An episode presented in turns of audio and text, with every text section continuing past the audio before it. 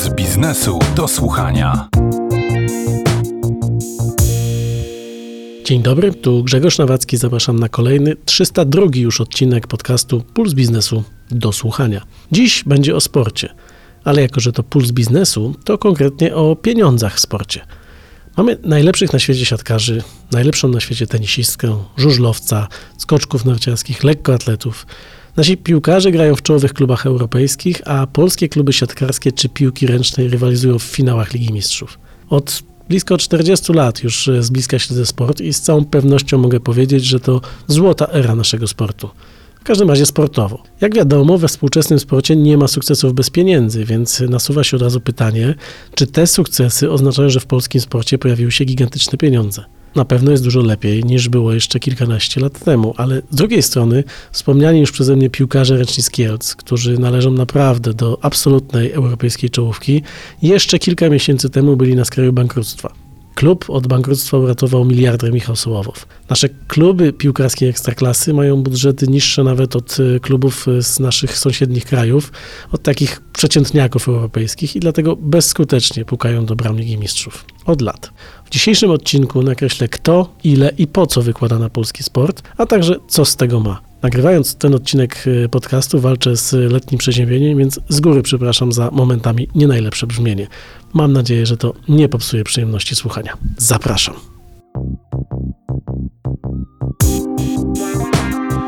Puls biznesu do słuchania. Zanim porozmawiam z tymi, którzy inwestują w polski sport, chciałbym porozmawiać z kimś, kto na ten rynek patrzy trochę z boku, trochę z góry. Jest e, blisko tego rynku, ale jednak nie jest stroną, to znaczy nie inwestuje w sport, ani nie jest też e, po tej stronie, która pozyskuje pieniądze od sponsorów. Do takiej rozmowy zaprosiłem Adama Pawlukiewicza, dyrektora w firmie Pentagon Research. To firma badawczo-konsultingowa, która od wielu lat e, zajmuje się właśnie marketingiem sportowym.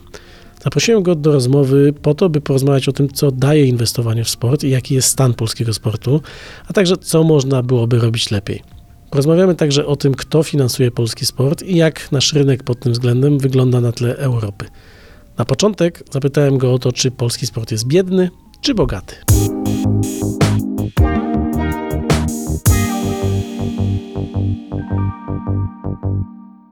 Myślę, że tak samo jak nasza cała gospodarka, jesteśmy gdzieś pewnie w środku stawki światowej.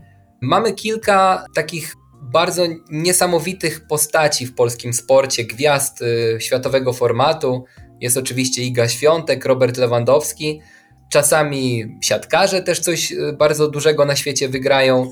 Natomiast generalnie jesteśmy raczej tu nastawiłbym się takim biednym sportowo krajem, to znaczy szczególnie jeżeli chodzi o pieniądze obecne w sporcie.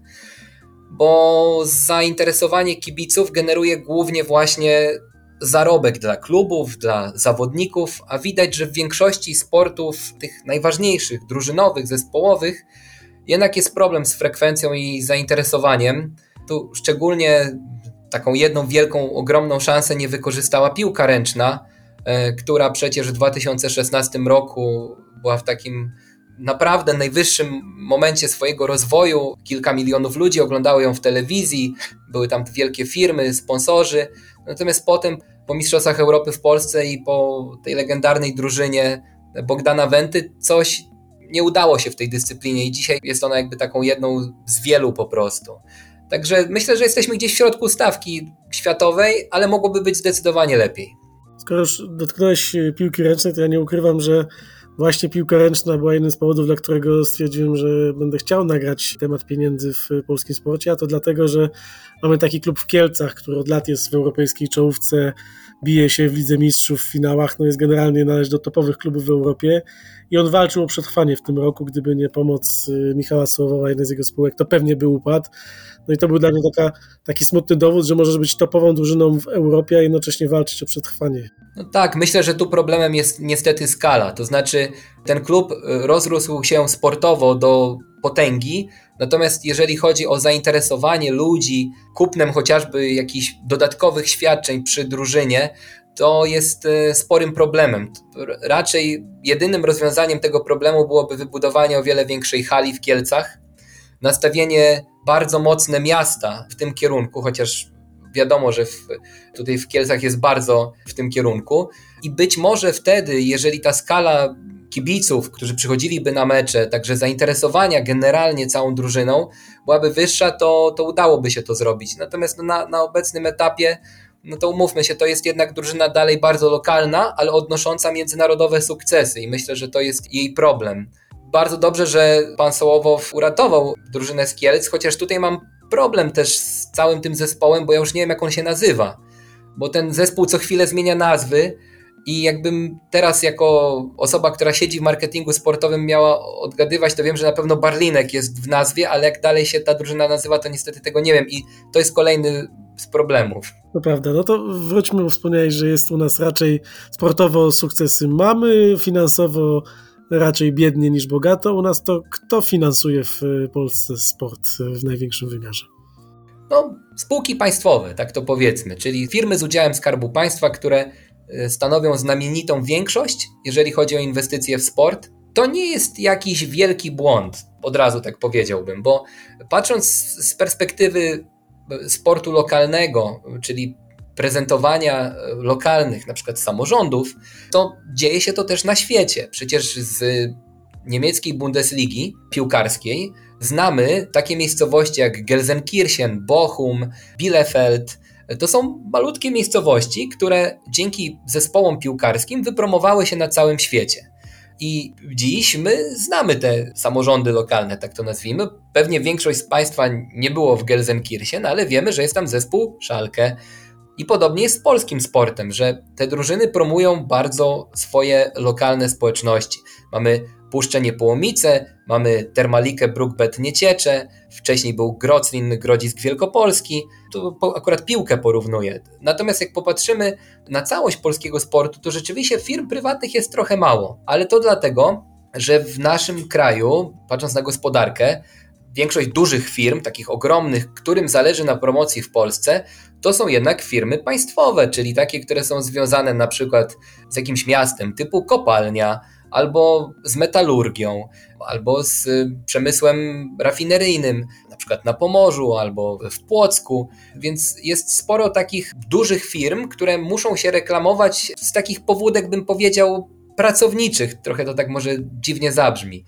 A te firmy prywatne, które w Polsce y, się ukształtowały w latach 90., może też trochę wcześniej, może później, one do pewnego momentu potrzebowały promocji, a teraz tak jakby widać, że odchodzą od niej. I Stąd też w sporcie jest ich tak bardzo mało. No rzeczywiście, ja też y, często zwracam y, uwagę na ten aspekt, że struktura sponsoringu trochę oddaje strukturę naszej gospodarki, w której tych, dużo mamy tych narodowych czempionów. Potem mamy w Polsce sporo globalnych korporacji obecnych, ale one z kolei bardzo często mają decyzje marketingowe na poziomie właśnie globalnym, stąd raczej się nie angażują w lokalny sport. No i zostaje ten trzeci segment, czyli prywatne polskie firmy, a tutaj Pewnie ich nie ma aż tak dużo, tak dużych, żeby mogły sobie te kilka, kilkanaście, kilkadziesiąt milionów rocznie przeznaczać na sport, chociaż tych przypadków trochę jest, bo mamy w piłce nożnej XCOM w Częstochowie, czy mamy ASECO w siatkówce, żeby nie szukać daleko. No ale wróćmy do tego, że ktokolwiek sponsoruje, robi to po coś. To czy i jak można mierzyć efekty takich wydatków na sport? No to przede wszystkim mierzy się w zakresie rozpoznawalności danej marki. Czyli należy sprawdzić, czy dana inwestycja w sport na przykład zwróciła się w taki sposób, że ludzie zaczęli kojarzyć daną firmę. No, z przeszłości jest bardzo dużo takich przykładów. Tu najlepszy jest Adam Małysz, na przykład firma Red Bull na jego kasku, ale też ostatnio no, wymieniony przez ciebie XCOM jest taką marką, która poprzez sport się bardzo mocno zareklamowała i też pokazała w świadomości Polaków. Więc należy sprawdzać daną inwestycję w trakcie jej trwania, no ale też przede wszystkim celować taką inwestycję, bo sponsoring sportowy to jest takie genialne narzędzie do tego, żeby docierać do specyficznych grup docelowych. Jeżeli produkujesz drogie samochody, to będziesz mógł sponsorować na przykład zawody w golfa a jeżeli jesteś producentem piwa, to raczej będziesz sponsorował jakąś drużynę piłkarską, albo może nawet y, żużel, tak? Bo po prostu zawody rozgrywają się przy dobrej pogodzie, są bardzo relaksujące w pewien sposób, więc tam sprzedajesz swoje produkty. Natomiast wracając też trochę do tego, co powiedziałeś wcześniej, polskie marki do pewnego momentu się promowały, natomiast potem zostały wykupione też w wielu przypadkach przez duże zagraniczne korporacje które y, już nie potrzebują czynić takich inwestycji. E, muszą się raczej reklamować globalnie niż lokalnie, czyli Polska stała się takim rynkiem lokalnym, gdzie wystarczają standardowe metody reklamowe i sport trochę oberwał w ten sposób, no bo jeszcze jakieś tam parę lat temu było widać sporo tych polskich dużych y, giełdowych marek, y, tak jak w pulsie biznesu pewnie je często opisujecie. Natomiast no dziś jest z tym spory problem, bo też niewiele polskich marek globalnych zostało w sponsoringu sportowym z wielu różnych powodów. No, rzeczywiście tu można było spojrzeć na ten aspekt, że sponsorowanie takiej, no weźmy piłkarską ekstraklasę, czyli ligę, która no rzadko kiedy przebija się na europejskie salony, raczej jak mamy taki sezon, że polska drużyna coś osiągnie w Europie, to go świętujemy i potem latami wspominamy, czy w Poznaniu, czy w Warszawie, takie są fakty, nie jest to standardem, to może to jest ten problem, że nasi sportowcy rzadko kiedy stają się globalnymi markami, a co za tym idzie, rzadko kiedy są w stanie polską markę na te globalne salony wydźwignąć. Tak, to spory problem. Sportowcy są trochę niedoedukowani w zakresie budowania swojego wizerunku i dlatego już na starcie mają spory problem z e, przyciąganiem do siebie marek. Poza tym, jak się porówna niestety Lewandowskiego do o wiele gorzej grającego od niego w ostatnich latach, na przykład Neymara, no to jednak Lewandowski pochodzi z kraju, w którym jest 40 milionów ludzi, a Neymar tam, gdzie jest 300 milionów. Dodatkowo mówi w języku portugalskim, więc też do tego dochodzi na przykład Portugalia, całkiem spory kraj, jeżeli chodzi o gospodarkę. Więc polscy sportowcy rzeczywiście trochę kiepsko budują swój wizerunek, są e, słabi też w językach obcych, co powoduje od razu u nich e, sporą trudność też z promowaniem swojej marki tam, gdzie na przykład zostaną wytransferowani. A polskie drużyny, e, no chociażby z ekstraklasy, niestety mają też ten problem, że liga w pewien sposób jest zamknięta, to znaczy znajduje się w płatnej platformie. Oczywiście jest to jeden z modeli dystrybucji, taką akurat liga wybrała. Natomiast no to też powoduje, że młodzi się nie za bardzo tym y, mają możliwość gdzie zainteresować, bo żyją trochę inaczej niż ich rodzice. I myślę, że tych problemów jest sporo i one wszystkie kumulują się do tego stopnia, że dzisiaj rzeczywiście trochę mało jest tych takich marek sponsorów prywatnych, a firmy publiczne trochę to łatają i pomagają temu sportowi jakoś, tak bym powiedział, nawet przetrwać. No to spróbujmy zachęcić któregoś z naszych słuchaczy, który ma swoją prywatną firmę, dlaczego powinien zainwestować w sport. Niekoniecznie od razu to musi być ten topowy, ale niech sobie będzie jakaś lokalna drużyna z niższej ligi, gdzie potrzebny jest mniejszy budżet. Dlaczego warto w sport inwestować? No, to jest bardzo dużo plusów. Przede wszystkim wydarzenie sportowe i sponsoring sportowy na nim to są rzeczy, których nie da się wyłączyć tak jak reklamy. Czyli jak leci mecz, to widzimy piłkarzy, siatkarzy, czy też piłkarzy ręcznych z logotypami na swoich strojach. I to jest jakby pierwsza przewaga. Druga przewaga jest taka, że pojawiają się emocje, a my dzięki emocjom zapamiętujemy wiele przekazów. Jak mają Państwo jakiś specjalny moment w swoim życiu, czyli na przykład wasza drużyna przegrywa albo wygrywa mecze, to wtedy to wszystko się mocno zapamiętuje. Tak jak pamiętamy twarz danej osoby przez całe życie, nawet jak ją tylko raz w życiu zobaczymy, to to samo y, tyczy się właśnie przekazu sponsoringowego, bo są tu spore emocje, więc jakby z punktu widzenia logiki inwestycji jest to świetne miejsce, w dalszym ciągu bardzo, bardzo efektywne, tylko że duże firmy giełdowe muszą mieć z kim współpracować, więc ja myślę, że tutaj, żeby zachęcić, to trzeba też zatrudnić w sporcie trochę osób kompetentnych, które udźwignęłyby ten marketing sportowy i pokazałyby, że będą w stanie dowieść, mówiąc kolokwialnie, świadczenia, a wtedy na pewno dużo prywatnych firm się pojawi i będzie chciało w niego inwestować. Rozmawialiśmy przez chwilę o samorządach. Ty mówiłeś, że to nie jest źle, że na świecie też tak się dzieje, bo to finansowanie klubów zawodowych wzbudza trochę kontrowersji przez finansowanie przez samorządy, a to z tego powodu, że część mieszkańców mówi, dlaczego moje miasto, czy moja gmina, czy moje województwo przeznacza pieniądze na to, żeby piłkarz X miał całkiem wysoką pensję i jeździł drogim samochodem. No na pewno takie sytuacje nie powinny mieć miejsca, że jedynym inwestorem w klubie jest y, samorząd lokalny, w klubie profesjonalnym, bo wyklucza to trochę logikę i rolę samorządu jako jako takiego.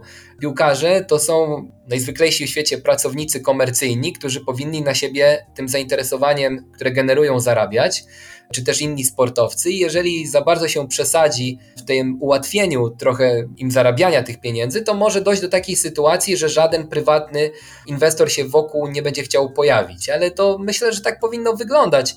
To znaczy, jeżeli ktoś nie jest w stanie na siebie zarobić, mówiąc tak stricte gospodarczo, to powinien spaść do niższej ligi i tam próbować swoich sił, a niekoniecznie być ratowanym przez lokalny samorząd. Raczej rolą jest rozkręcanie sportu przez y, samorządy, a nie jego podtrzymywanie.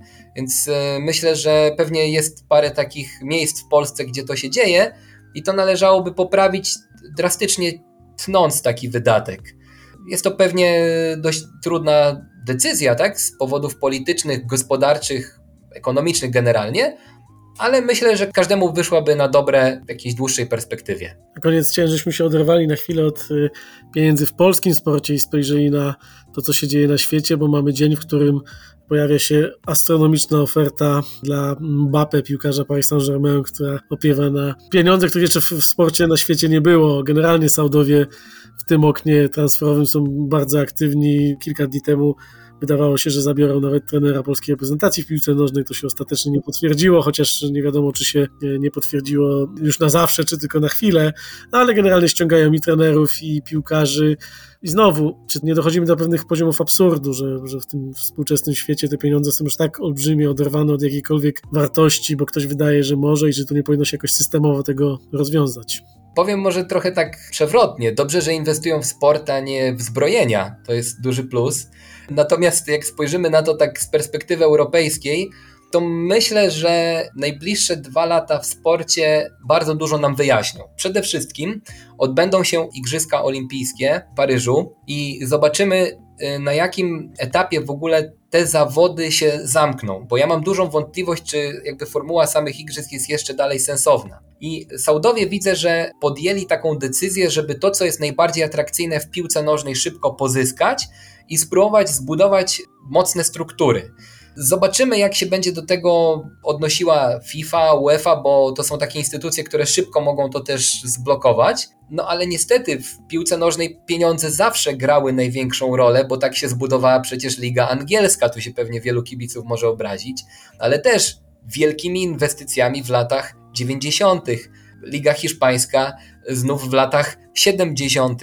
Przecież słynne transfery, takie pierwsze międzynarodowe, które się pojawiały. Liga Włoska, najlepszym przykładem jest Zbigniew Boniek, który stał się piłkarzem wtedy też globalnym. Więc myślę, że co prawda, to też pokazuje, jaka duża inflacja jest pieniądza na całym świecie. Więc podszedłbym do tego, że zobaczmy za dwa lata, czy ten transfer, pieniądze płacone za Mbappé nie będą przypadkiem już wtedy normalnością. No, z taką ciekawą myślą zakończę naszą rozmowę. Moim i Państwa gościem był Adam Pawlukiewicz, dyrektor w firmie Pentagon Research, która na co dzień analizuje, monitoruje i bada opłacalność, między innymi opłacalność wydatków w sport. Bardzo dziękuję. Dziękuję.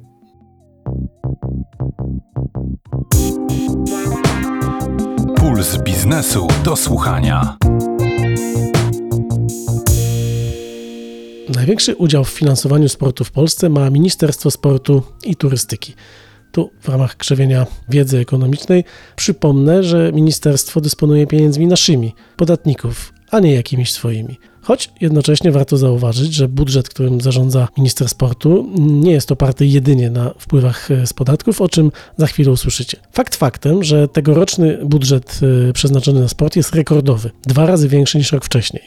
O tym, dlaczego rząd zdecydował się przeznaczyć tak dużo pieniędzy na sport, opowie nam Kamil Bortniczuk, minister sportu i turystyki. Zapytam go o to, na co przeznaczone będą te pieniądze, a także jak ministerstwo wybiera projekty, które dofinansowuje. Będę się chciał również dowiedzieć o to, czy i jak ministerstwo monitoruje efekty tych inwestycji. Porozmawiamy także o tym, czy poziom finansowania sportu w Polsce jest wystarczający, a także o tym, czy to, że jest oparty w tak dużej mierze na publicznych pieniądzach, to dobrze czy źle. Rozmowę zacząłem od e, pytania o to, jakim dokładnie budżetem w tym roku dysponuje Ministerstwo Sportu i na co go przeznaczy.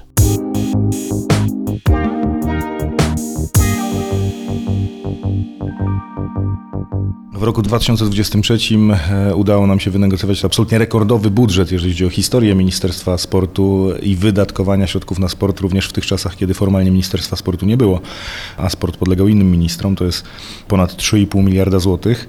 Dla porównania powiem tylko, że w 2021 roku, w październiku, kiedy obejmowałem funkcję ministra sportu i turystyki, przejąłem e, plan budżetu na rok 2022 w wysokości miliarda 700 milionów, czyli w ujęciu rok do roku udało nam się ten budżet zwiększyć ponad dwukrotnie. Nie wiem, czy w historii polskiej administracji jakiekolwiek ministerstwo taki wzrost w ujęciu rok do roku uzyskało, a w roku 2015 to też warto o tym pamiętać i warto wiedzieć, kiedy obejmowaliśmy władzę, budżet na sport wynosił niespełna miliard złotych. My w tym roku zamkniemy ten budżet kwotą niemalże 4 miliardów więc w okresie tych 8 lat zwiększyliśmy budżet czterokrotnie, a tylko w odniesieniu 2002 do 2023 roku ponad dwukrotnie. To są pieniądze z budżetu centralnego, czyli te 3,5 miliarda to są pieniądze podatników, czy jeszcze jakieś źródła finansowania inne? To są dwa podstawowe źródła. To jest Fundusz Rozwoju Kultury Fizycznej, czyli to jest odpis od gier losowych, czyli to, co Polacy kupują w totalizatorze sportowym.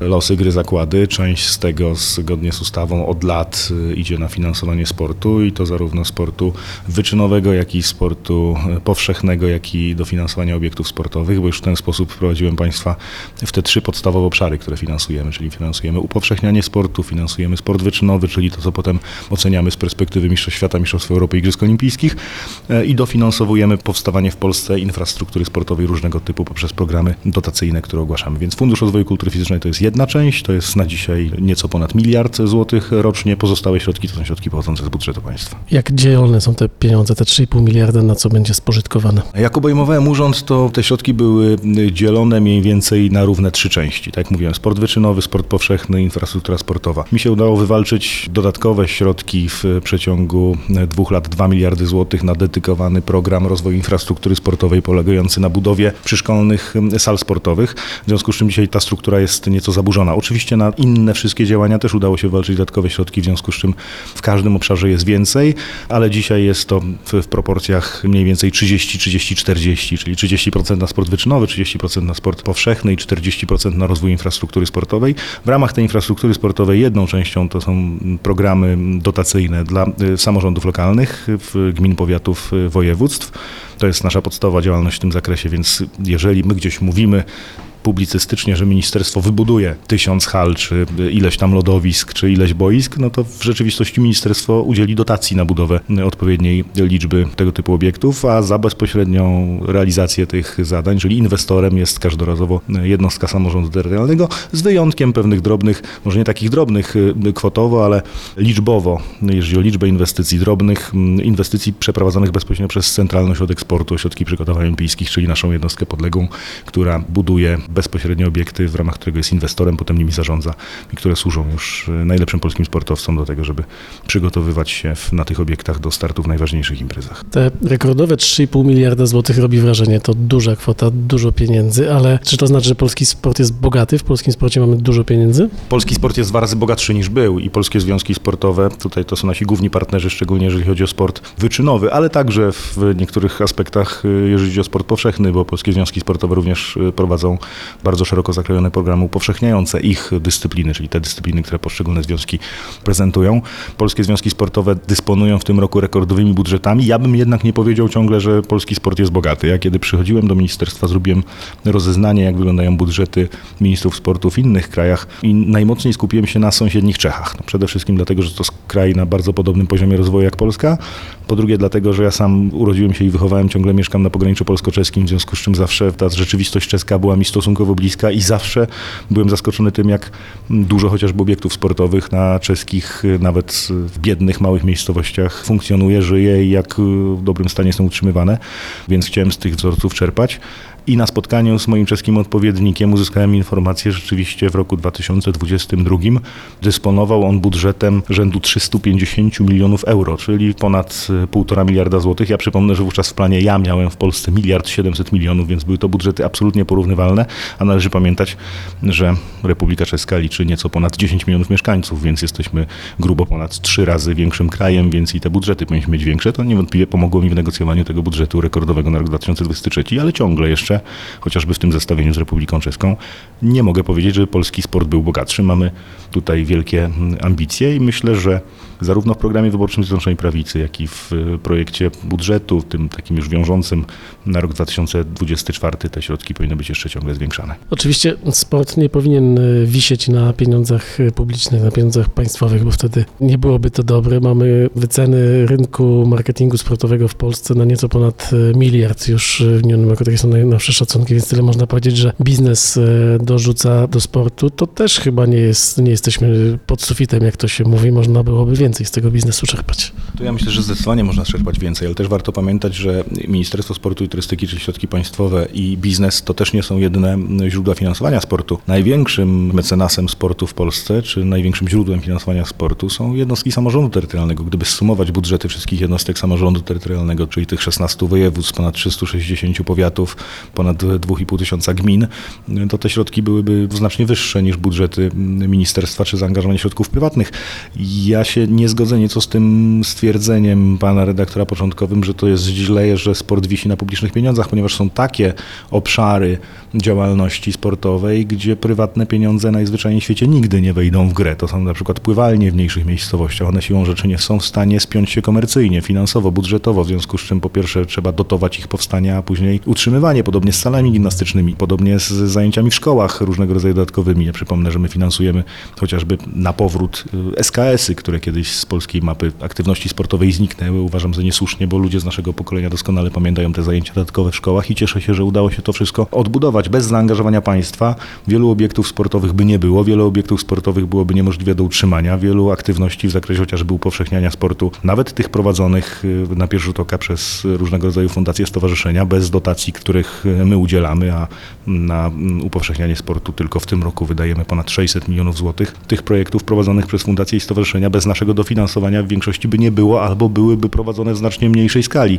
w znacznie mniejszym wymiarze.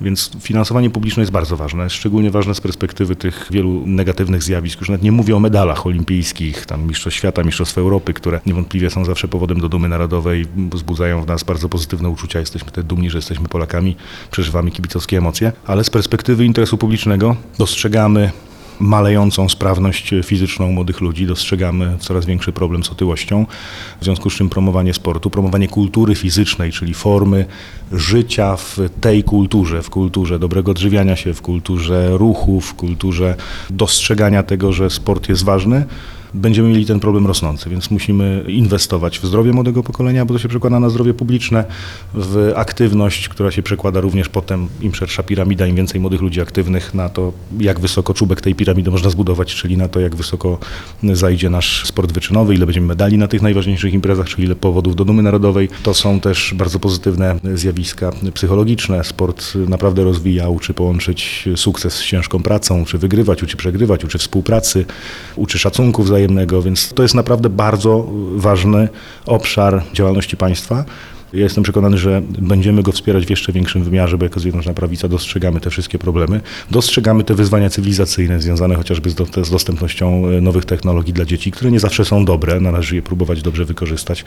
Nasze pokolenie chociażby nie miało tylu alternatyw spędzania wolnego czasu dla piłki i podwórka, ile mają dzisiejsze dzieci. Pewnie też mniej na tym podwórku z naszego pokolenia dzieci byłoby, gdybyśmy mieli powszechny dostęp do komputerów, iluś tam kanałów telewizyjnych, internetu i wszystkich dobrodziejstw, ale jednocześnie zagrożeń z tego płynących, w związku z czym musimy zapewnić dzieciom dostęp do dobrych, nowoczesnych obiektów sportowych, do dobrych, wykwalifikowanych trenerów, ciekawe zajęcia, dużo klubów sportowych i generować to również silnymi lekcjami wychowania fizycznego, po to, żeby to jest jedno z najważniejszych wyzwań, które stoi przed nami, żeby lekcje wychowania fizycznego na powrót miały odpowiednią rangę. Chciałem zapytać teraz o kwestię, bo oczywiście każdy sobie myśli, o no to taki duży budżet, to się pewnie fajnie wydaje, ale to domyślam się też, że jest duża odpowiedzialność. W związku z tym pytanie, jak wy rozdzielacie te pieniądze? Znaczy, czym się kierujecie, że jakiś czy związek, czy projekt pieniądze otrzymuje? Tak, wszystkie publiczne pieniądze są wydatkowane w bardzo dużym reżimie formalnym, w związku z czym wszystkie środki, które wychodzą z Ministerstwa Sportu nie są wydatkowane uznaniowo, wszystkie są wydatkowane w oparciu o programy, które ogłaszamy, nabory wniosków, te wnioski następnie są oceniane.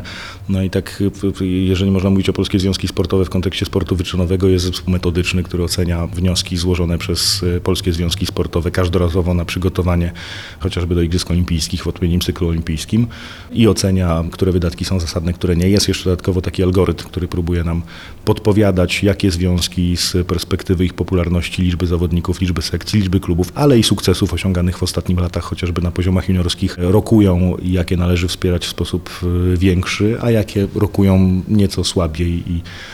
i tutaj kosztem tych związków słabiej rokujących pod kątem sukcesów można wspierać te, które są tradycyjnie mocne, więc nie ma tu tak, że każdemu porówno.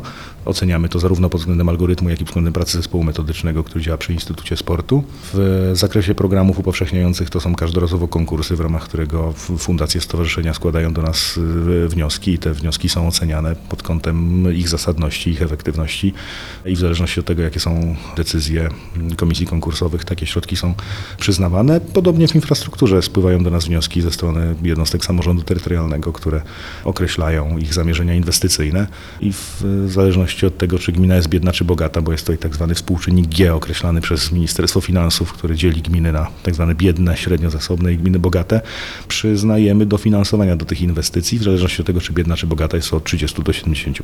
Jak oceniacie efekty? Bo oczywiście to trudne, no bo w przypadku obiektów infrastrukturalnych, no to rozumiem, że miernikiem jest po prostu ile tych obiektów powstaje i czy są sprawne, no ale potem mamy ten wątek właśnie sportu zawodowego, gdzie być może można liczyć medalami. Pytanie, czy to jest właściwe liczenie. No i potem na końcu mamy ten sport powszechny, gdzie tutaj pewnie jest najtrudniej wyciągnąć jakiś taki mierzalny e, KPI, no ale zakładam, że jakoś te efekty swoich wydatków staracie się mierzyć. Przede wszystkim rozliczamy wszystkie e, projekty, które dotujemy pod kątem e, ich przeprowadzenia w takim wymiarze, w jakim się umówiliśmy z wnioskodawcami.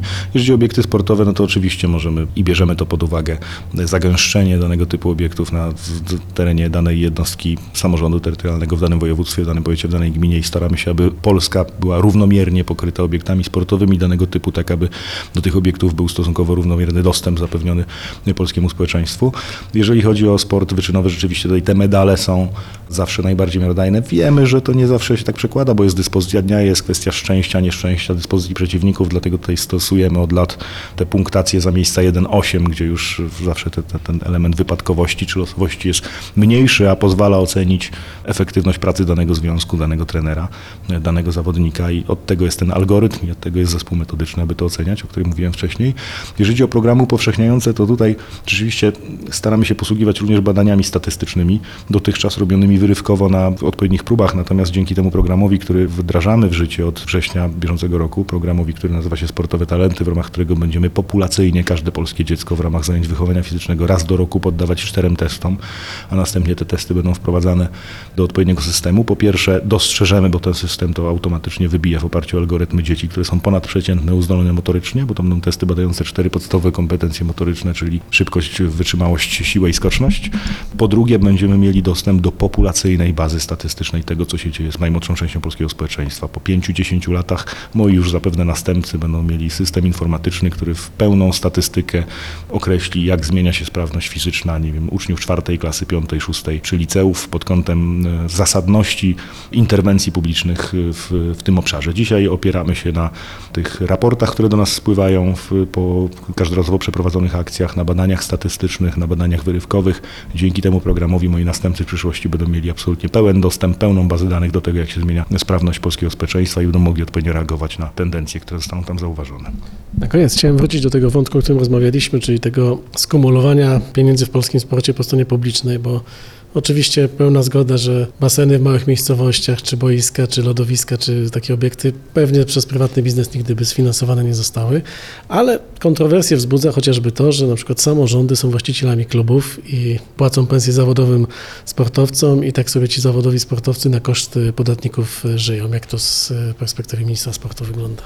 Ja z perspektywy Ministerstwa Sportu nie jestem w stanie skrytykować żadnej formy zaangażowania pieniędzy, czy to publicznych, czy prywatnych w sport, ponieważ wiem, jak to jest ważne i wiem, że ważne jest również ten sport wyczynowy. Też ważne jest, żeby młodzi ludzie, którzy interesują się różnymi rzeczami, różnego rodzaju autorytety dzisiaj mają, nie zawsze są to autorytety, na których warto się wzorować, z perspektywy chociażby różnych aktywności, nie wiem, patostreamerów w internecie. Ważne jest również to, żeby, nie wiem, mieszkaniec Wrocławia, posłużę się przykładem klubu, któremu ja kibicuję od lat, Śląsk Wrocław dzisiaj ciągle chyba jeszcze, bo jest tam proces zmiany właściciela w toku, ale ciągle jeszcze chyba własność lokalnego samorządu, żeby młody mieszkaniec Wrocławia, młody adekt piłki nożnej, podopieczny jednej nie wiem, ze szkółek czy akademii piłkarskich we Wrocławiu, miał na swoim terenie klub, któremu może kibicować, który może się utożsamiać i który generuje autorytety pod kątem osiąganych sukcesów sportowych. To też jest ważne. Młodzi sportowcy potrzebują autorytetów, w związku z czym nie jestem w stanie krytykować zaangażowania publicznych pieniędzy również w sport zawodowy. A mówił o tym Kamil Bortniczuk, minister sportu i turystyki. Dziękuję bardzo. Dziękuję bardzo. Puls biznesu do słuchania. Ważną rolę w finansowaniu sportu odgrywają też samorządy. Niektórzy wskazują nawet, że zbyt ważną, wytykając, że miasta nie powinny być właścicielami zawodowych klubów, a podatnicy nie powinni finansować na przykład pensji piłkarzy. Jednak faktem jest, że bez wsparcia samorządów nie mogłaby powstać infrastruktura sportowa, problemy by też miały akademie szkolące młodzież. Jednocześnie faktem jest, że zawodowy sport to doskonała platforma promująca miasta czy regiony. Przecież każdy z nas y, ma w głowie jakieś nazwy miasteczek, których nigdy nie był, a usłyszał o nich właśnie dzięki temu, że jest stamtąd jakiś klub w jakichś rozgrywkach albo jest jakiś turniej. Kibice, podróżując ze swoimi drużynami, odwiedzając też miasta, do których inaczej by się pewnie nie wybrali. Więc ten walor turystyki sportowej jest na pewno dla regionów i miast nie do przecenienia.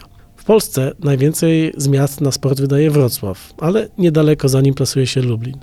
I właśnie z wiceprezydentką Lublina, panią Beatą Stepaniuk-Kuśmierzak, porozmawiam o tym, po co i jak miasto inwestuje w sport.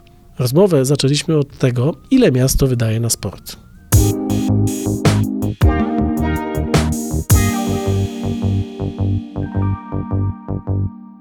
To bardzo ogólne pytanie, bowiem e, trudno wymienić dyscypliny, w których miasto Lublin nie inwestuje. I rzeczywiście, zarówno jeżeli chodzi o szkolenie sportowe dzieci i młodzieży, ale także sport seniorski, bo rzeczywiście ta lista dyscyplin, które są beneficjami środków miejskich, jest e, bardzo, bardzo szeroka. Natomiast to jest kwota około 50 milionów złotych w skali całego roku, porównywalna do tego, co inwestujemy, jeżeli chodzi o kulturę, bowiem rzeczywiście Lublin przez wiele, wiele lat znany był i rozpoznawalny ze świetnie, prężnie działającego środowiska kultury i tak jest w dalszym ciągu. Podgoniliśmy, jeżeli chodzi o sport zarówno pod kątem infrastrukturalnym, jak i takiego codziennego wspierania klubów sportowych szkolących dzieci i młodzież, tych seniorskich, ale też, tak jak wspomniałam, inwestycje w całą infrastrukturę. Więc to jest taka skala środków corocznie, plus minus oczywiście, bo bywają wzrosty, najczęściej wynikające po prostu z awansów, a co się z tym wiąże, te koszty dla klubów są dużo, dużo wyższe, ale czasami te wzrosty wynikają także z tego, że perspektywa, którą przedstawiają nam zarządy klubów, jest na tyle atrakcyjna i cała struktura jest zarządzana w tak profesjonalny sposób, że dajemy im taką rękojmię też dobrej wiary, inwestując niejako w to, co klub sobą prezentuje, wiedząc i mając taką dużą nadzieję na to, że rzeczywiście te środki zainwestowane przyniosą efekty. I tak dzisiaj z tej perspektywy tych kilkunastu już lat mogę powiedzieć, że tak się właśnie dzieje. Oprócz piłki nożnej, która i tak teraz przecież awansowała, mamy wszystkie dyscypliny w najwyższych klasach rozgrywkowych. Tak, no, są i siatkarze, i żużel, i żużel. Koszykówka kobieca i męska. Co ważne, koszykówka kobieca z fantastycznym, niezakończonym ostatnio sezonem, czyli Mistrzostwo Polski. W ekstremalnie emocjonującym jednym, drugim, trzecim meczu, ale rzeczywiście skutecznie. To jest może niezbyt popularna dla niektórych, a dla nas bardzo ważna z punktu widzenia mieszkańców Lublina dyscyplina, jaką jest y, rugby, bo tam jesteśmy też w ekstraklasie. Siatkówka, która rozwija się fenomenalnie od kilku lat lat. No i piłka nożna, która teraz w pierwszej lidze, ale z tego co wiem, zgodnie z zapowiedziami e, też pana prezesa Jakubasa, ale też naszymi deklaracjami jako miasta, no nie wiem, czy długo zagrzeje w pierwszej lidze, bo mamy ambicje na ekstraklasę. Wiemy już y, na co, no to pytanie teraz po co? Dlaczego miasto przeznacza tak duże pieniądze na sport? To ja odpowiem w taki sposób trochę szerszy, bowiem nie patrzymy na to tylko i wyłącznie czysto promocyjnie. Oczywiście przez przypadki odmienia się to, że poprzez sport mamy fantastyczną promocję miasta i regionu. Wiąże się to z faktem oczywiście tym, że te najwyższe klasy rozgrywkowe chociażby są transmitowane w telewizji, więc ta promocja jest naprawdę bardzo, bardzo szeroka, ale z naszego punktu widzenia jest to pewien system, bowiem to nasze działanie nie ma charakteru takiego jednostkowego, incydentalnego, że wspieramy na przykład organizację jakiegoś dużego wydarzenia międzynarodowego, które w Lublinie bardzo często goszczą w różnych dyscyplinach. Nie jest też tak, że skupiamy się tylko na sporcie zawodowym seniorskim, ale chcielibyśmy, żeby cały system wsparcia sportu był pewną piramidą i każdy ten element jest częścią większej układanki, bo, bowiem jeżeli inwestujemy w szkolenie dzieci i młodzieży, i tutaj wspieramy te kluby poprzez dotacje, to także wspieramy drużyny seniorskie po to, żeby ta młodzież miała swoje wzorce, żeby oni oprócz tego, że trenują, mieli okazję do tego, żeby pójść na jedną z lubelskich hal i zobaczyć tych zawodników, których na co dzień podziwiają na przykład poprzez właśnie jakieś mecze telewizyjne, na żywo u, u siebie w mieście. To są magnesy, bo to dotyczy oczywiście też przede wszystkim dyscyplin takich jak właśnie koszykówka, siatkówka, piłka nożna, ale to są także dyscypliny indywidualne, bo mamy fantastycznych pływaków, mamy fantastyczną lekkoatletykę. Dla nas chociażby to, że wspieramy dyscypliny indywidualne poprzez też taki program Mistrz i Mistrz Junior, poprzez wizyty w szkołach, to wszystko służy temu, żeby ten młody człowiek był zachęcony do aktywności fizycznej. Więc to jest jedna część medalu. Druga to taka, że mieszkańcy naszego miasta czy regionu nie muszą wyjeżdżać daleko, tylko świetne widowiska sportowe przynoszące ogromne emocje mają na miejscu w lubelskich halach, ale żeby to się mogło udać, musieliśmy wcześniej zainwestować w tą infrastrukturę, wykorzystując teraz tak na szybko myślę, ale praktycznie w każdym przypadku modernizacja, remont czy budowa wiązała się z korzystania ze środków unijnych, które mieliśmy w tamtej perspektywie.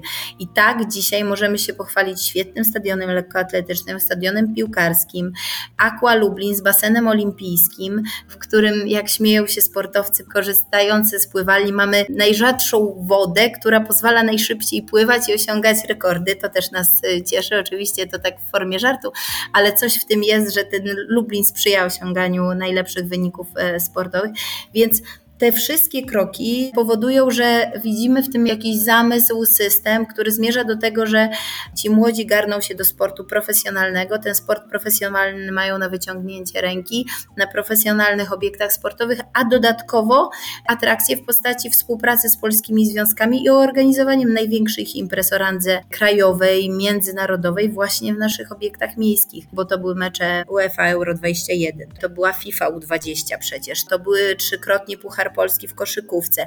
A dzisiaj już y, korzystając z okazji mogę także zaprosić przecież na Mistrzostwa Świata w koszykówce 3 na 3 Fenomenalne widowisko, co ważne, nie w obiekcie typowo sportowym, a na Placu Zamkowym w Lublinie z perspektywą Muzeum Narodowego, czyli na tle Zamku Lubelskiego, ogromna hala, w której właśnie od 27 września do 1 października kilkadziesiąt zespołów z całego świata rozgry będzie rozgrywało mecze. Ta dobra współpraca z polskimi związkami właśnie zaowocowała tym, że takich wydarzeń w naszym mieście jest e, sporo. Ku uciesze mieszkańców, turystów y, regionu, ale też całej Polski. A jak, y, czy i jak y, mierzycie efekty tych wydatków? No bo patrząc na taki wynik sportowy, no to można powiedzieć, że Lublin jest takim miastem niezwykłym, bo rzeczywiście to, o czym rozmawialiśmy, w zasadzie w każdej dyscyplinie drużyna jest na najwyższym poziomie. To jest rzadkość. Szukam w głowie innego takiego miasta i nie znajduję, tak szczerze powiedziawszy. Więc na pewno ten efekt sportowy jest osiągnięty, ale na co jeszcze patrzycie?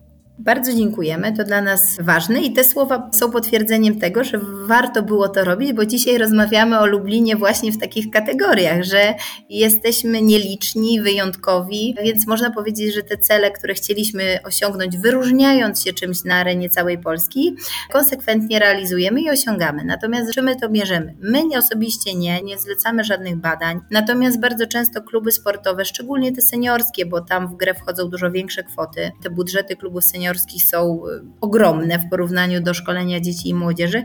Oni bardzo często, szczególnie przez pryzmat swoich partnerów biznesowych, zlecają raporty ekwiwalentu marketingowego. I oni oczywiście dzielą się z nami tymi raportami.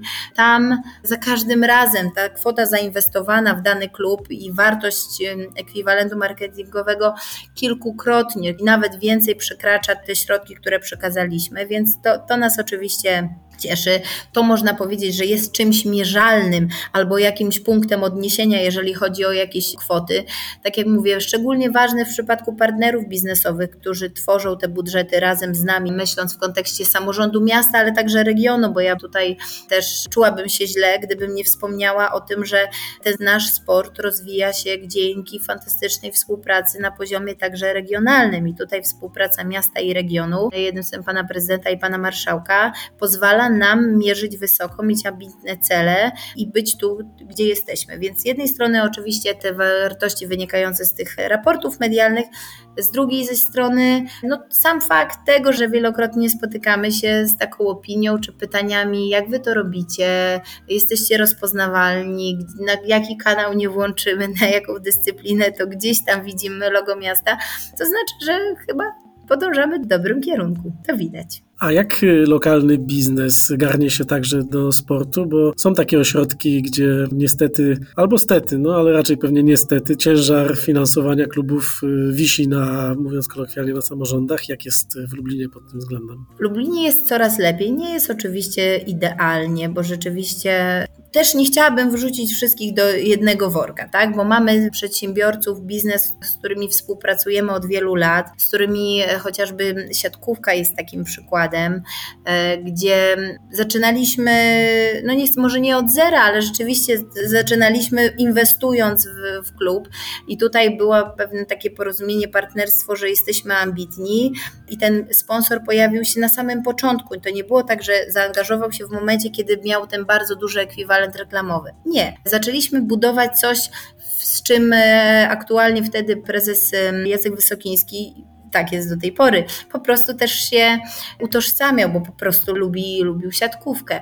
Natomiast to też nie jest na dużą skalę. To są takie przypadki, które oczywiście z nami współpracują, życzylibyśmy sobie więcej i o to zawsze apeluję do podmiotów biznesowych, żebyśmy tę współpracę rozwijali. Świetnie w tym zakresie działają piłkarki ręczne, nasze MKS.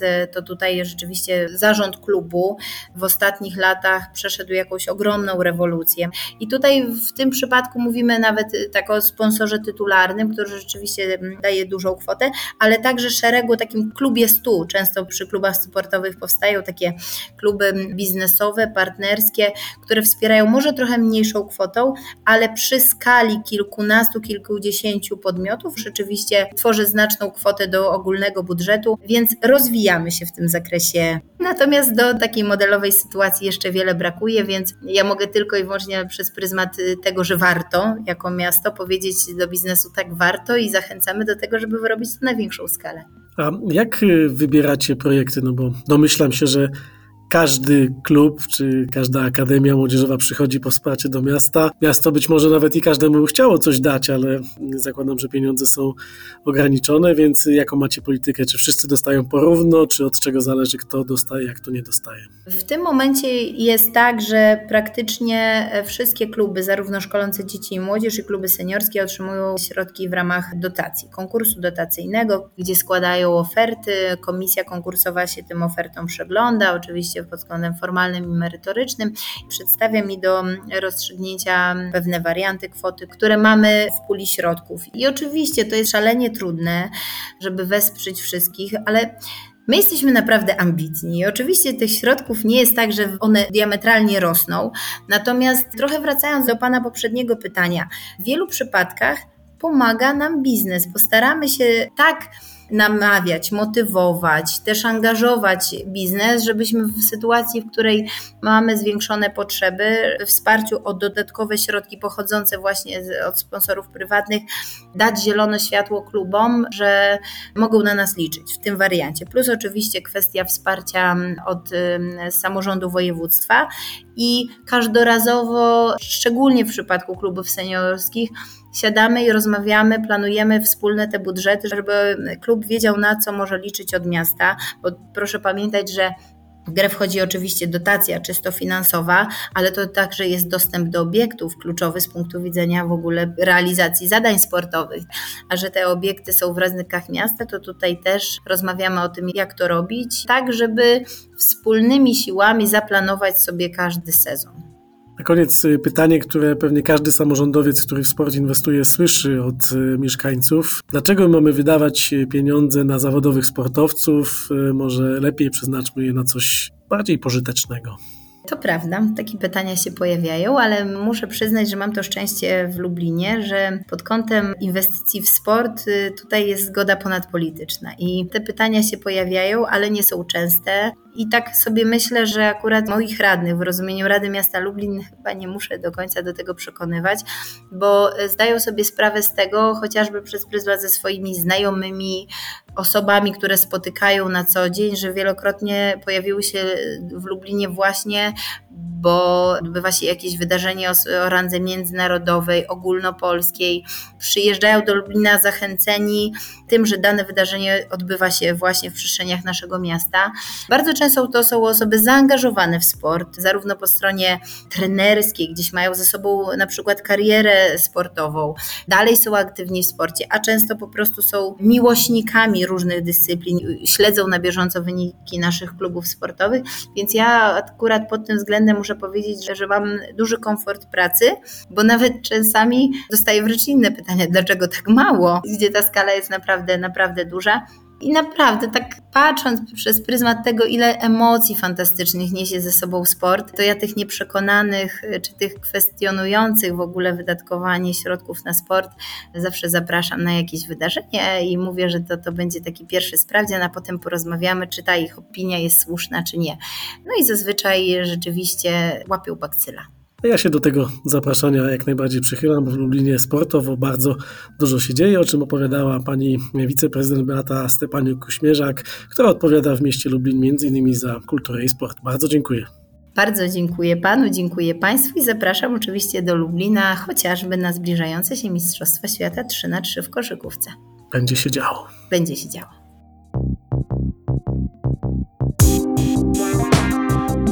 Puls biznesu do słuchania. Do polskiego sportu dokłada się oczywiście także biznes. Prym wiodą spółki Skarbu Państwa, ale dziesiątki milionów złotych wykładają także polscy prywatni przedsiębiorcy, a także polskie i międzynarodowe firmy. Jedną z takich globalnych firm w polskim sporcie jest bank BNP Paribas, który sponsoruje najważniejszy turniej tenisowy w Polsce.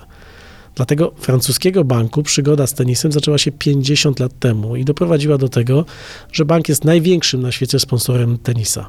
O tym niezwykłym mariażu porozmawiam z Dariuszem Maciołkiem, dyrektorem zarządzającym pionem komunikacji i marketingu w BNP Paribas. Rozmawiamy przy okazji trwającego turnieju BNP Paribas Warsaw Open, w którym rywalizuje Iga Świątek. Dlatego na początek zapytałem go, dlaczego w zasadzie francuski bank wykłada pieniądze na turniej w Warszawie.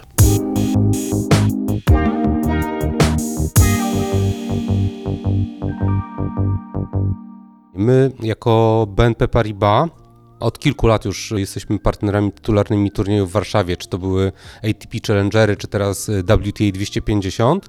Natomiast to, że jesteśmy w Polsce zaangażowani w tenisa, jest pochodną strategii naszej globalnej i zaangażowania w tenisa, gdzie w tym roku właśnie obchodzimy 50.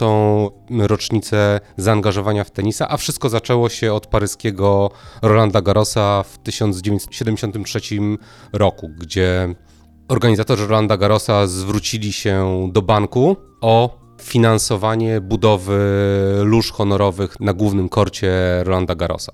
I tak to wszystko się zaczęło. Byliśmy chyba jedynym bankiem, który zdecydował się na finansowanie i również dofinansowanie tej inicjatywy I wtedy też Roland Garros nam zaproponował e, obecność e, na bandach i obecność na korcie głównym. I tak się zaczęła od, od jednego turnieju, oczywiście mega prestiżowego, mega dużego turnieju, ale tak się zaczęła nasza historia z tenisem. I w zasadzie w kolejnych latach pogłębialiśmy, pewnie o czym za chwilę porozmawiamy, nasze, nasze zaangażowanie. Pewnie wtedy jeszcze nikt tego nie umiał nazwać marketingiem sportowym, bardziej chodziło o wsparcie. Myślę, że nie. Tak, to była po prostu sytuacja win-win, ale pewnie nikt by tego nie nazwał marketingiem, marketingiem sportowym i takim czymś, co teraz jakby też staramy się przeliczyć na biznes, to po prostu było działanie wspierająco, pomagające też. Przygoda grupy BNP Paribas z y, tenisem jest no, czymś y, niezwykłym, głównie dlatego, że trwa już 50 lat. To jest bardzo długi projekt y, marketingowy. Jesteście wierni dyscyplinie. Na ogół, jak się patrzy na korporacje, no to co kilka lat jest zmiana strategii, że zmieniamy sport z jednego do drugiego, albo sponsorujemy kilka sportów równolegle, żeby docierać do różnych grup klientów, którzy może nie wszyscy przecież mogą być fanami tenisa. Opowiedz trochę o tym, dlaczego ten związek trwa tyle lat. Czy to jest tak, że jesteście przekonani, że to jest y, najlepszy możliwy wybór, czy może jakieś inne powody? W naszym przypadku to jest jakby konsekwencja i takie długoterminowe zaangażowanie. Jeżeli podejmujemy jakiekolwiek inicjatywy, to nie myślimy o tym w kategorii jednego kwartału, jednego półrocza czy jednego roku, tylko myślimy o tym długoterminowo i zawsze staramy się dobudowywać e, dodatkowe aktywności, zaangażowanie w jednym, dwóch tematach. I w naszym przypadku takimi dwoma kluczowymi elementami, na które stawiamy w obszarze sponsoringu, to jest kino, gdzie jesteśmy zaangażowani ponad 100 lat z naszą akcją Wheel of Cinema i drugi to jest tenis, 50 lat, nasza akcja We Are Tennis. No i tutaj też, jak patrzymy sobie na tenisa, zaczęło się od jednego turnieju. Teraz tych turniejów mamy na całym świecie kilka, na najwyższym poziomie rozrywkowym, czy to jest Indian Wells, czy to jest BNL Open, Roland Garros, czy w Turcji mamy, czy w Warszawie. Natomiast do tego mamy kwestię rozwoju też młodych talentów. Mamy globalny program Młode Talenty. Polska też w zeszłym roku dołączyła do tego programu i mamy z Polski pięć zawodników, zawodniczek, który wspieramy obecności na turniejach, dajemy stypendia. I jeden z naszych podopiecznych w tym roku na juniorskim Australian Open doszedł do półfinału, więc to też są jakby takie rzeczy, których staramy się budować też przyszłość tenisa i zawodników. Więc to jest coś, co, co na pewno wspieramy. Wspieramy też blind tennis na świecie i w Polsce. Nasze stowarzyszenie Fundację Blind Tenisa, gdzie też dzięki nam udało się zawodników i zawodniczki blind tenisa wysłać dwa lata temu na turniej do Hiszpanii na Mistrzostwa Świata, gdzie też doszli bardzo wysoko. Więc jakby to jest cały ekosystem działań, które robimy. Pewnie daleko nie szukając, wspomnę też o naszej kilkuletniej już akcji Dzieciaki do Rakiet, gdzie w okresie wakacyjnym w kilku miejscach wakacyjnych dajemy możliwość dzieciom spróbowania co to jest tenis, jakie są zasady, można pograć, ale to jest też połączone z powakacyjnym już konkursem dla szkół, gdzie szkoły, nauczyciele WF-u mogą zamawiać e, zestawy do trenowania tenisa na WF-ach. Proste zestawy, rakieta tenisowa, piłki, siatka. Więc to jest coś, co jakby wychodzi poza tenis profesjonalny, ale buduje to zainteresowanie, zaangażowanie młodszych, ale też rodziców dyscypliną. Jak mierzycie efekty tej inwestycji? No bo w biznesie tak to jest, że każdy wydatek jest przekuwany w inwestycje, no bo w, wspomnieliśmy tą historię, to pewnie nikt się nie zastanawiał, czy jak zapłacimy za zbudowanie tych lóż na, na kortach, to coś z tego będziemy mieli. Potem się okazało, że to działa, no ale rozumiem, że 50 lat później już to trochę wygląda inaczej i pewnie jest to jakoś mierzone. Absolutnie tak. Mierzymy na kilku poziomach. Mierzymy to przede wszystkim na, na poziomie zwrotu z inwestycji. Tutaj przy pomocy różnych raportów przez organizacje, które zajmują się mierzeniem efektywności tenisa i w Polsce i za granicą robimy sobie estymację, jak to nam wyszło mediowo, zasięgowo, ale też przygotowujemy różnego rodzaju produkty, które są powiązane z tenisem. W Polsce niebawem, ale w innych krajach już mamy karty tenisowe, które dają różnego rodzaju benefity i najczęściej biorą te karty i konta osoby zainteresowane, tu mamy już połączenie z biznesem. No i też bardzo mocno traktujemy wydarzenia tenisowe relacyjnie dla naszych klientów firmowych, ale też dla, dla naszych klientów wealthowych oraz y, masowych, gdzie organizujemy konkurs, więc też jakby patrzymy na to, jak relacyjnie potrafimy budować, bo wierzymy, że sport i tenis to są przede wszystkim emocje, przede wszystkim relacje i w takich okolicznościach, gdzie jest y, zaangażowanie emocjonalne, łatwiej jest nawiązywać relacje i wspólnie potem budować biznes na solidnych, relacyjnych bazach. No właśnie, to porozmawiajmy chwilę o tym, dlaczego w ogóle sport jest y, ciekawym nośnikiem y, w marketingu, bo akurat wasza grupa słynie w Polsce z takich niestandardowych y, działań marketingowych, a mimo wszystko po ten sport, jak rozumiem, sięgacie z zadowoleniem, nie dlatego raczej chyba, że dlaczego w ogóle sport jest ciekawy w miksie marketingowym.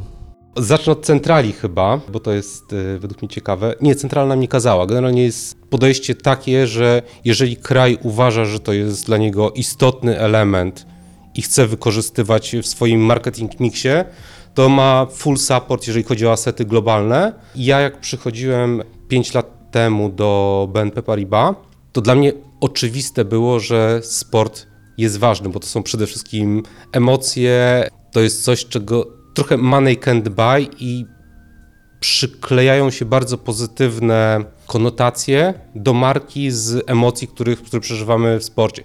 I wtedy jeszcze 5 lat temu to nie był moment, kiedy Iga wygrywała turnieje.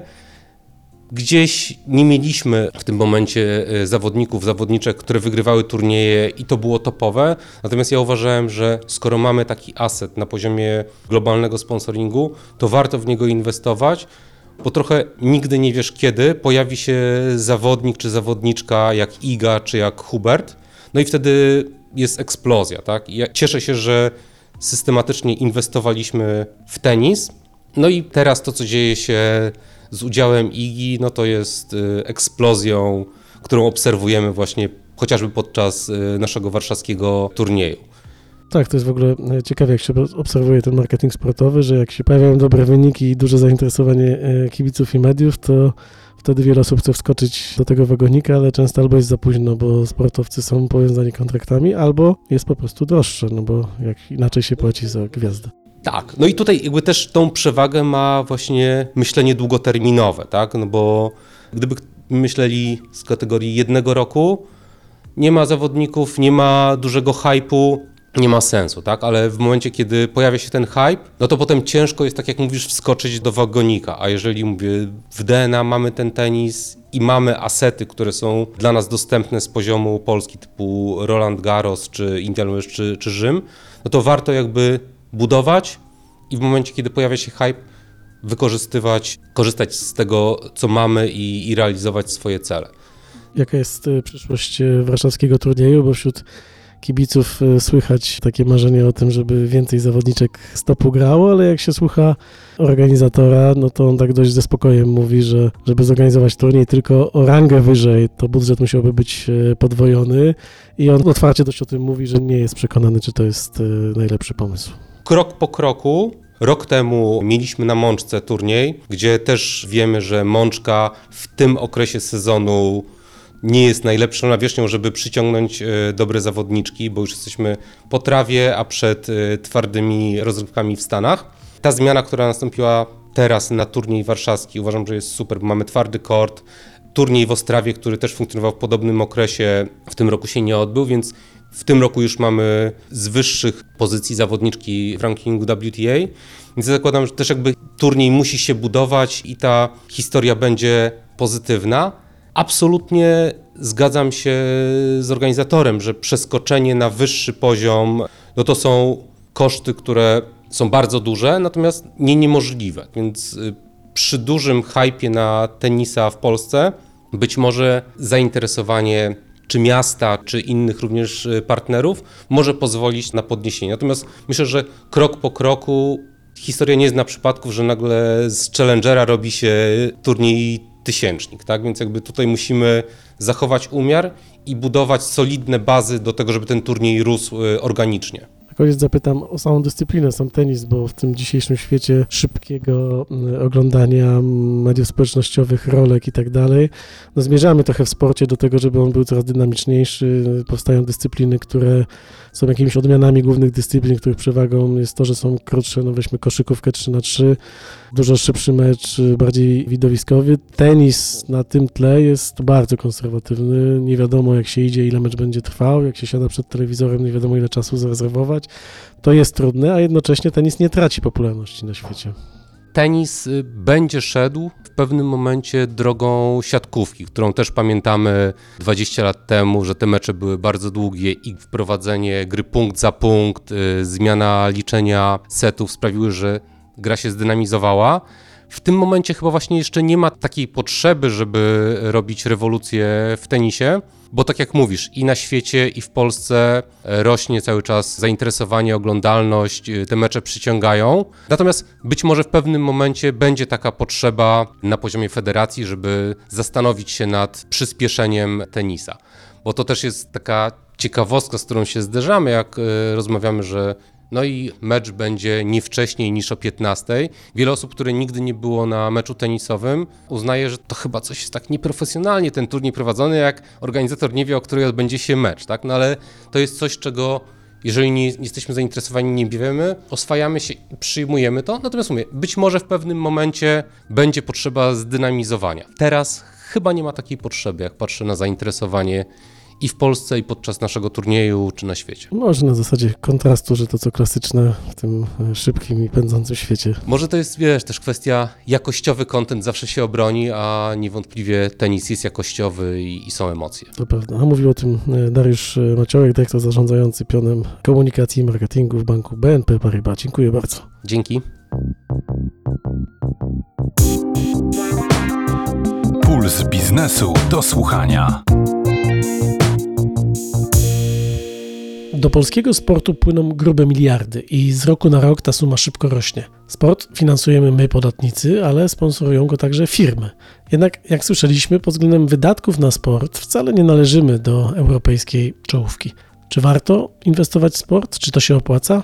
No, to każdy kibic pewnie bez wahania odpowie, że tak. Ale nawet ci, którzy nie interesują się sportem, powinni takie nakłady popierać. Po pierwsze, dlatego, że każdy obiekt sportowy pomaga zwiększyć aktywność fizyczną społeczeństwa, a to bezpośrednio przekłada się na nasze zdrowie. Ale są i twarde argumenty ekonomiczne. Jak wyliczył Ignacy Morawski, główny ekonomista Pulsu Biznesu w swoim raporcie Polski Sportowy PKB, sport wytwarza już ponad 2% naszego PKB i szybko przekłada się na wzrost naszej gospodarki.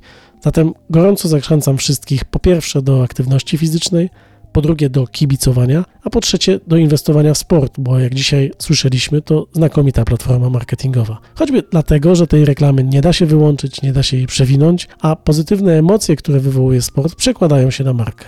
Tyle w dzisiejszym odcinku Pulsu Biznesu do słuchania. Wszystkie archiwalne odcinki naszego podcastu oczywiście znajdziesz w swojej aplikacji muzycznej lub podcastowej i tu mam małą prośbę. Jak już nas znajdziesz, to dodaj Puls Biznesu do słuchania do obserwowanych czy ulubionych, czy jakkolwiek e, ta funkcja się w twojej aplikacji nazywa.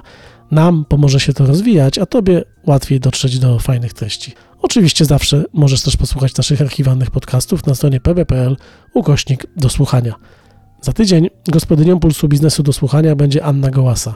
Moja redakcyjna koleżanka zabierze Was do parku, a konkretnie do parku rozrywki, by zbadać ich opłacalność. Ja, Grzegorz Nawacki, mówię Wam do zobaczenia na stadionach, halach czy innych obiektach sportowych, a w naszym podcaście do usłyszenia. Puls biznesu do słuchania.